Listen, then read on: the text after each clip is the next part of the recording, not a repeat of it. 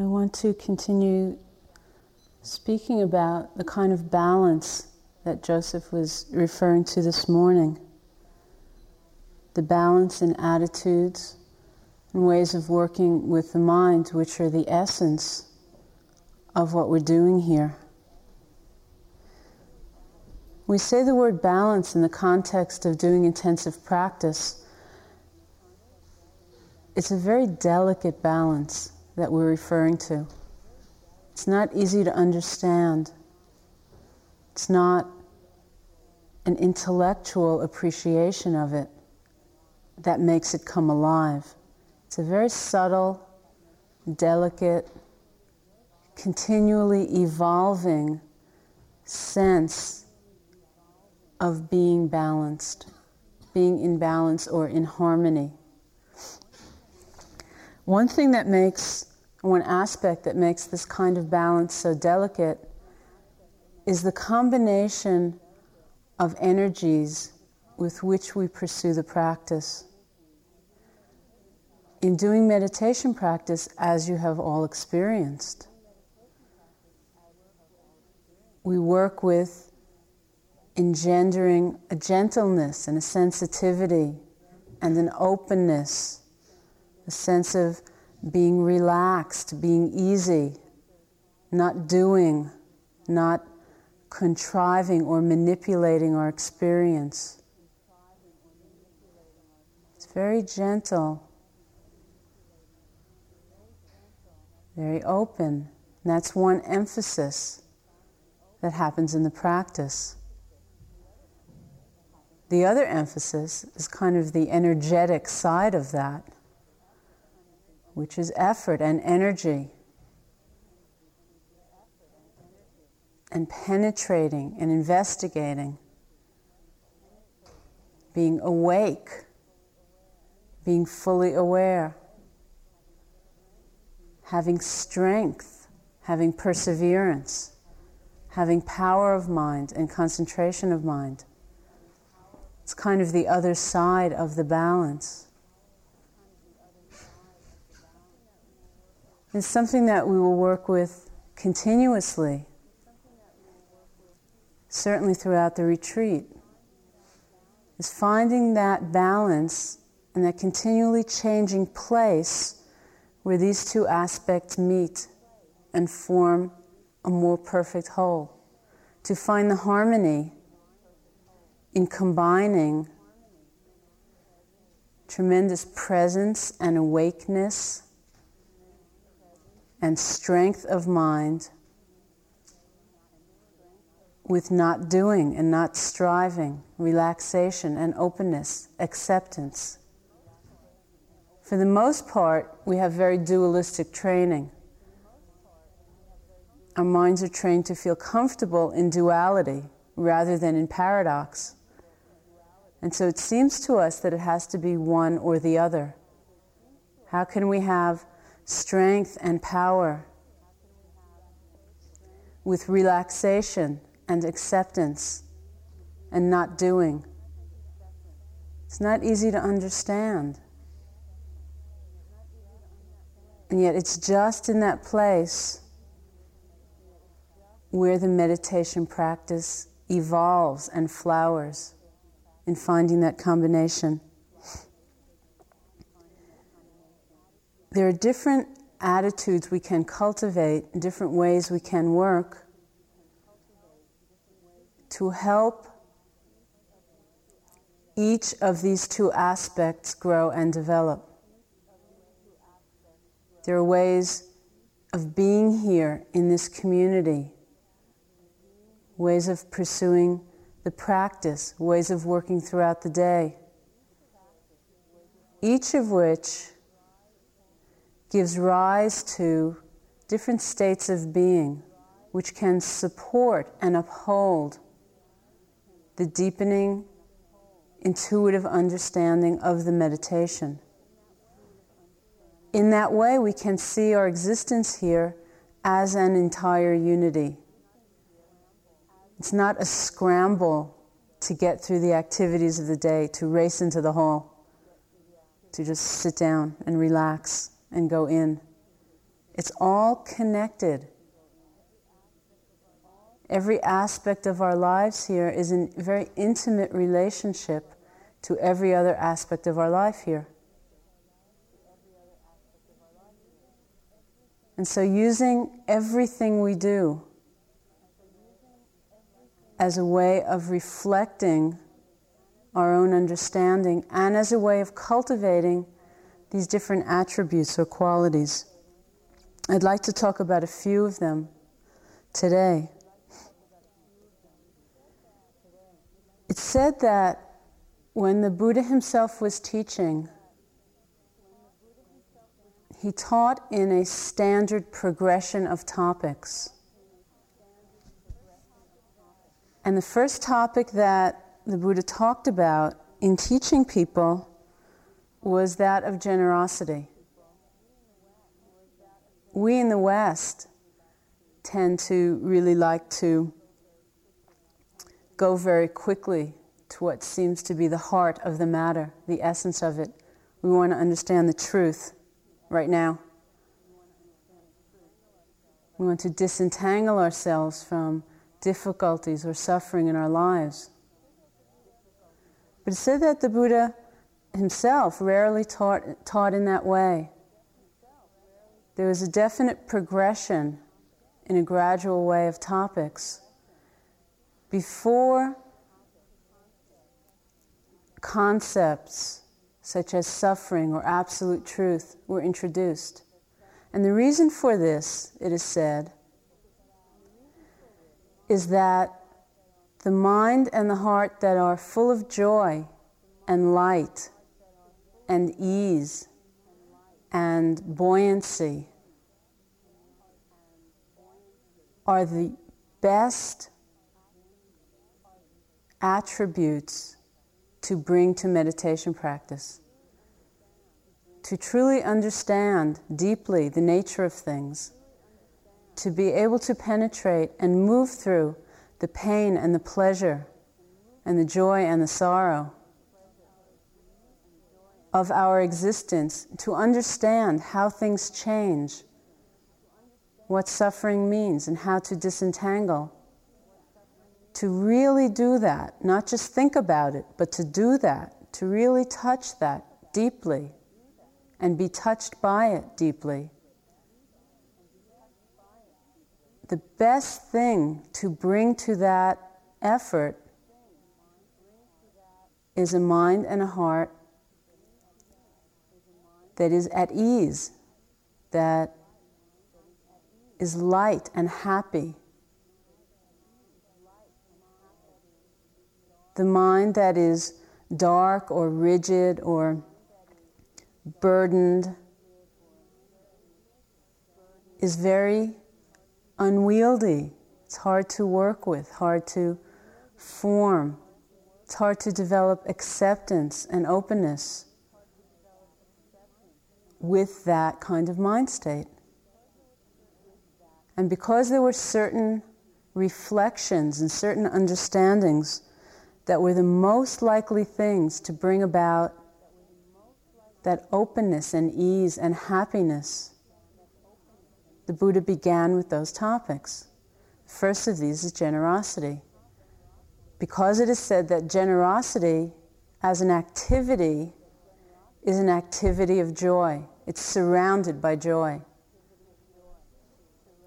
To give or to open, to relinquish, to develop a state of mind that is not grasping and not clinging and not holding on, but is able to yield, to give up, to relax. That's the nature or the function of generosity can feel it in terms of our lives in the world when we contemplate giving an object. What it feels like inside when we clutch and hold on and cling and think, it's mine, you know, I need it, I must have it. And the difference in the feeling inside between that and just being able to let go, being able to offer it in joy and happiness for someone else's enjoyment of it. and the feeling of being able to relinquish, to offer, not to be self centered. It's very great happiness. And so it's considered a foundation for doing intensive meditation practice. While we are here, of course, it's not that easy to practice generosity in the ordinary sense of the word. But there are many instances in which we can be conscious and aware of opportunities to give or to develop that sense of not clinging, not holding on. Even just in doing something simple like a yogi job, there is a way to do it feeling that it is, it is an offering, it is a kind of service. It's fulfilling one's role in the community. You can do it with a sense of dedication and happiness, or there can be resentment and pulling back. We're going to establish a system uh, which we used last year of people being practice leaders, sitting up front and timing the sittings and ringing the bell. And we'll go through just about everyone here in alphabetical order to be able to do something like that. There are many instances of being generous which are more invisible. To have so many people living together, sharing this space, demands a lot of tolerance, which is a kind of generosity, of giving, making offerings not to invade other people's privacy and to respect the effort that everyone is making is also a kind of giving. There are many occasions which will become more and more obvious as the time goes on. One of the really fun things that happens in doing a long term intensive retreat like this is that our universe here becomes like a microcosm of the real world. And even though it is protected and private and secluded, there's still a lot that happens. Even if you never look up past anybody's feet, you notice a lot. and there are jealousies and rivalries and all kinds of things that go on. It's amazing how intricate this world can become, just as a reflection of all the different possible mind states. And there's a lot of opportunity in that to practice a sense of letting go, of not clinging, not demanding, being tolerant and being open with the people around and with the situation. The second aspect that we can cultivate, which will lend a power to the practice, is that of morality.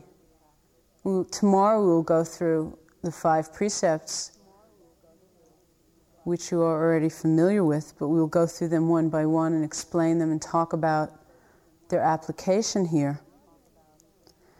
Morality, in this sense,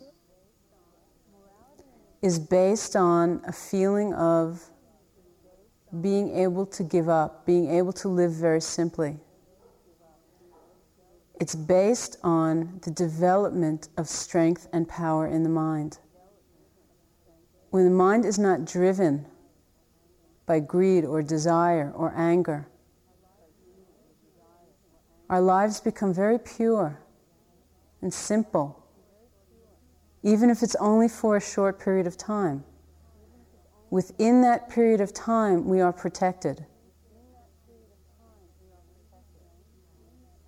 There is strength and there is power and there is clarity enough to look within deeply.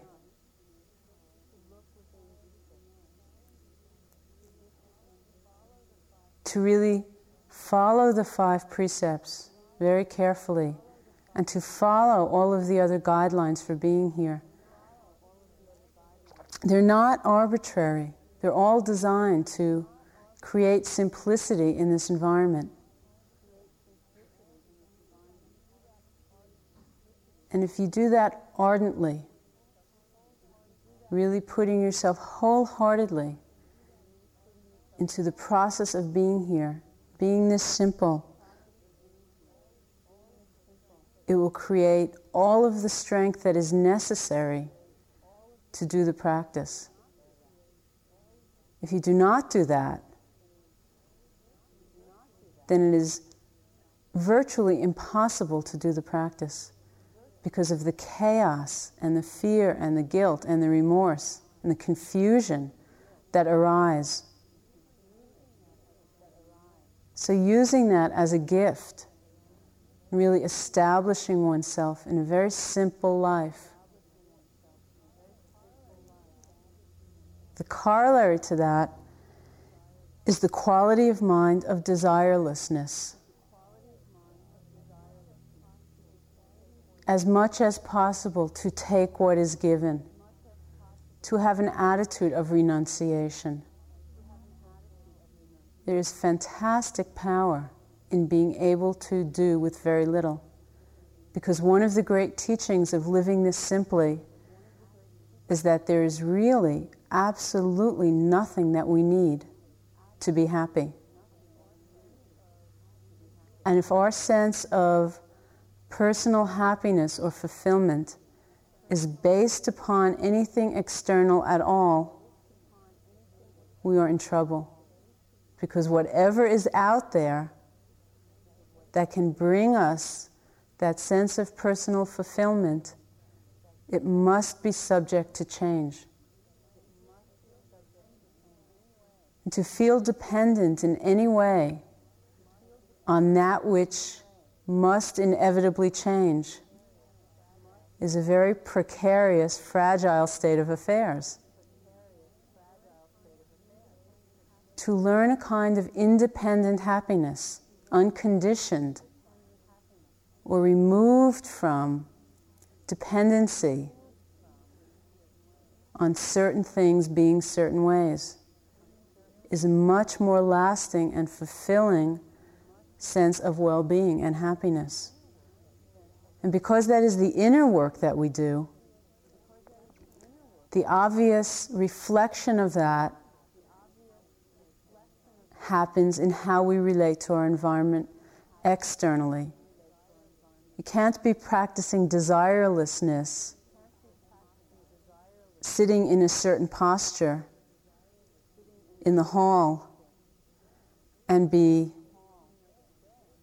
writing 15 notes a day on the bulletin board, asking for things. It creates a fragmentation or a split in our lives, which is not that helpful. To really hold that sense of being desireless or being simple as much as possible will provide great strength and power to every aspect of being here. As I'm speaking, I'm remembering sitting, and I'm wishing I could be sitting this retreat because it's a wonderful way to live. Even though for almost everybody here, it will be just for a short period. Three months is short. It will not be for the rest of your lives. But it is so wonderful to be able to explore that way of living and to take full advantage of it by really committing to it in every way. The other aspect that we try to develop in all aspects of our being here, the other mind state that we try to develop, is a sense of respect and cherishing for the endeavor and for everybody who is involved in it. Joseph referred to this previously to understand that we are doing, we are undergoing a process, an opening to a process that people have been doing for more than 2,500 years. That it is what the Buddha surrendered to in his own awakening. It has been going on ever since. And so it is not a trivial matter. It is really a fantastic endeavor, and it is so rare and precious in this world. So it's doing the practice with a sense of honoring how deep and how important it has been. It's also having a sense of self respect. It is not by accident that anyone has arrived here. And to do the practice, honoring oneself and respecting oneself for being willing to be here and to pursue it. Everyone has made a lot of sacrifices to be here. We could all be much more comfortable right now with a lot more discretion and independence in our lives, eating what we want, doing what we want. Everyone has given up a lot just to be here. And it's, it's quite wonderful to see that. And you should respect yourselves for that and for the willingness to go within. And there was a philosopher once, I don't know who it was, who said, Self knowledge is always bad news. And I think most people have a little inkling of that from having done meditation practice before. There tends to be a lot of bad news every now and then in looking inside. All of those dark little hidden corners we'd much rather not see. We've created a whole world of distraction so that we don't have to see it. To put oneself in a position where there is nothing else to do It takes a lot of courage and a lot of commitment. It's wonderful. So, respecting oneself as well as the endeavor. And then respecting the other people who are involved. It is not an easy thing to do.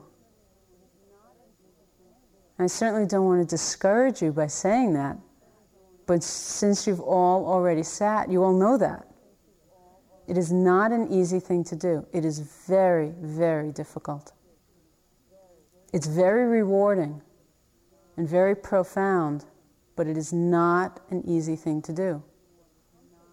In some ways, I think that's more comforting than discouraging. Because if you face difficulties, you will know it is not just you. It is not simply because you're finding it difficult or seemingly impossible, even.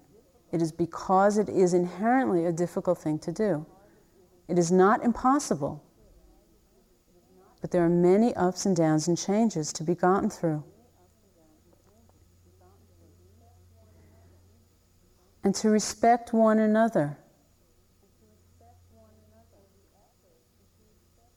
For the efforts of one person really can inspire and lend strength to the efforts of everybody. At different times, different people will be going through difficulty. And to respect that, to understand that it is just in the nature of the process.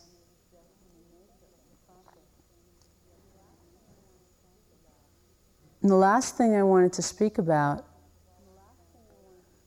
which can provide the foundation and the basis for feeling protected and feeling both a sense of gracefulness and a sense of power in doing the practice is the factor or attribute of loving kindness, of metta. You've all seen, and those of you who've sat here before know the word metta that's sitting over the doorway, announcing our presence to the world of Worcester County. That word metta means loving kindness, which is a feeling of warmth and caring and ease, not judging, not condemning. There are really two aspects to the sense of love that we use in talking about a foundation for doing the practice. One is love in the sense of being ardent, to love the truth and to be willing to pursue it relentlessly, to be willing to surrender, to be willing to let go of anything in one's effort. It's a great love for the truth that can just burn up any obstacle that stands in your way. And it is a love, it's not a willpower or a control or a rigid determination, but it's a great love and affinity for understanding and for freedom. The second way in which we use that word love is in the sense of loving kindness or metta, which provides the ability to see anything at all internally or externally, without being disturbed. Because when the mind is filled with loving kindness, it's open and accepting and allowing. And there is an ability to look at anything at all and not be afraid. Metta meditation is actually taught classically as the antidote for fear. It is loving kindness that allows us to experience everything without needing to withdraw or pull away or push away or hide or make believe, disguise things. If we cultivate the power of loving kindness, we will be able to approach the practice fearlessly, to encounter anything within, and to be more desireless without, so that other people's actions will not disturb us. We don't feel necessarily so judgmental or condemning, but are more able to be tolerant and easy. If we practice loving kindness even just once a day, if you take maybe the first sitting of the morning and spend 20 minutes, 10 to 20 minutes, and just do the loving kindness meditation, it can be the foundation for establishing the feeling of ease and openness that you can carry throughout every other experience throughout the day.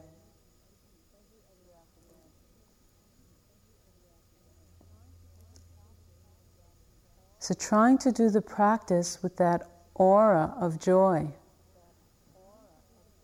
of openness, of happiness, and also of strength, of power. Reflect throughout the day as different situations arise You'll be amazing what you'll be amazed at just what a profound world it is to stand on the lunch line. A lot happens on the lunch line. Everything is so intricate. And there's every opportunity for using the practice in each situation. Try to remember generosity and the strength of renunciation and simplicity in morality, in trying to be not governed by desires or whims. Remember a sense of respect for the process, for oneself, for the other people involved. And metta or loving kindness as the foundation for the flavor or the texture of how we approach all of our experience. What I'd like to do now is have you stretch just for a moment if you'd like to, and then do the loving kindness meditation together.